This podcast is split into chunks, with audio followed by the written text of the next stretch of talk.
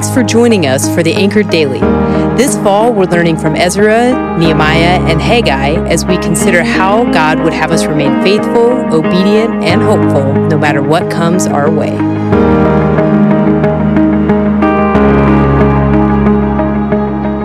Hey, Bethel Church, this is Adam. I'm excited to journey with all of you through the ancient writings of Ezra, Nehemiah, and Haggai here over the next several weeks. You might be asking yourself, why are we reading through these books together? Well, here are a few reasons. These books are God's word. I know for some of you, the Old Testament may not be your cup of tea. For some of you, you may love it. If you're in that category of not really liking the Old Testament or just struggle with it, I hope that these texts will change your mind as you see God's work and even the person and work of Jesus jumping from the page of these books in the Old Testament. Also, secondly, these books are timely. They're ancient writings penned roughly 2,500 years ago, full of names and places and religious practices and symbolism that are pretty foreign to us. But they tell the stories of human beings cut from the same cloth as you and I. And they're in relationship with the same God we know and worship. And so what God was teaching them and doing for them and in them and through them is what God is up to in us today. So it's God's word. These books are timely, but here's the third reason. Ezra and Nehemiah give us the background we need for the book of Haggai that we are going to be walking through as a congregation over the next several weeks this fall. Haggai, as we're going to see, was a prophet sent to encourage the people of God to re-engage God and the purposes of God. A call to make God's glory their priority. To stop focusing so much on building their own estate and kingdom so that they could build God a house to dwell in. Because this was the task God originally gave them when he sent them back home from exile. Ezra begins with that homecoming story. The first four verses of Ezra that we read today are good news.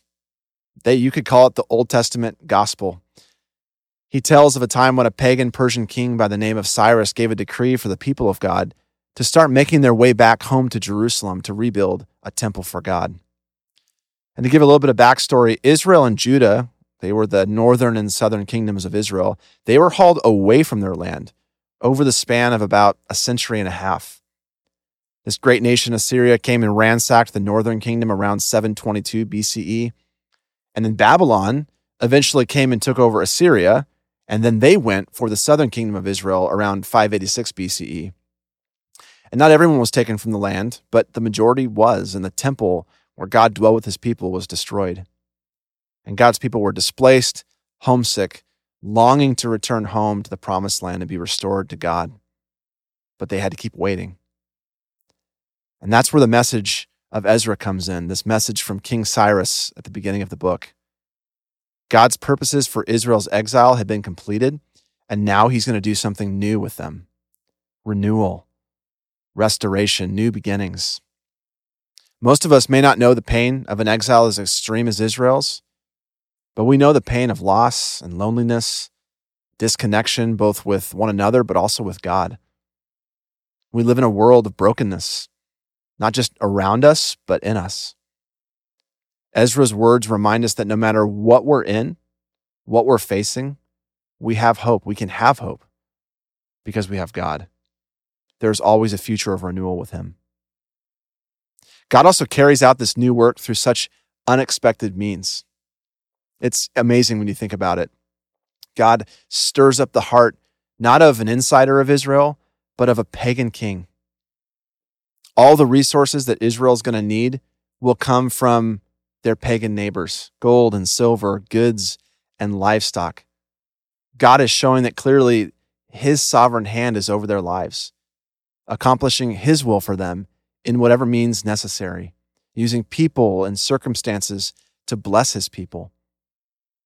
I wonder if the Israelites found themselves ever laughing in astonishment and joy over how God was working to help them in such an unexpected way.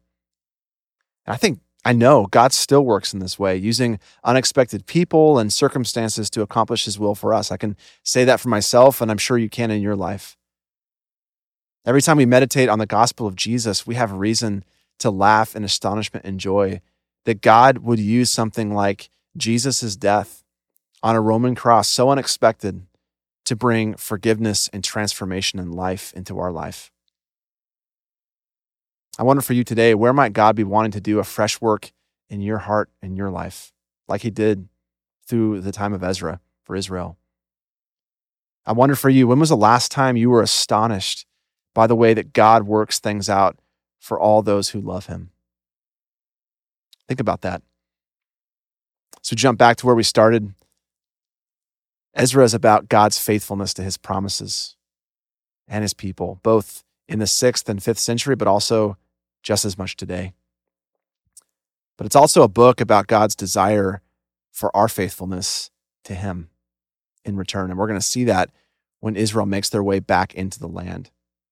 God wants nothing less than our whole lives. He wants his glory to be our priority. And that's why we were created. And that's where true life is found. And as we grasp a hold of that message in Ezra, it's going to set us up well to hear the message of Haggai.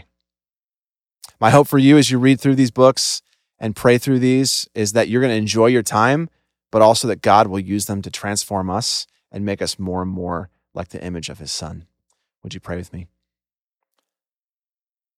God, I thank you for your word, both the Old Testament and the New Testament, all the stories that tell us about the history of your people, about your promises and your faithfulness. I pray that our time in Ezra and Nehemiah and Haggai would help us to know your faithfulness, but also to be faithful to you, to love you with our whole lives, and to really get to work in building up your kingdom and focusing on your glory in the world so the world might know you. We pray this in Jesus' name. Amen. Thanks for joining us again today. Tune in tomorrow as we continue to encourage each other through God's word. Also, make sure to drop a like and subscribe so you're always up to date on the latest Bethel podcast. Don't forget to go to Bethel.ch to check out all the amazing opportunities to connect and serve here at Bethel. Have a blessed day.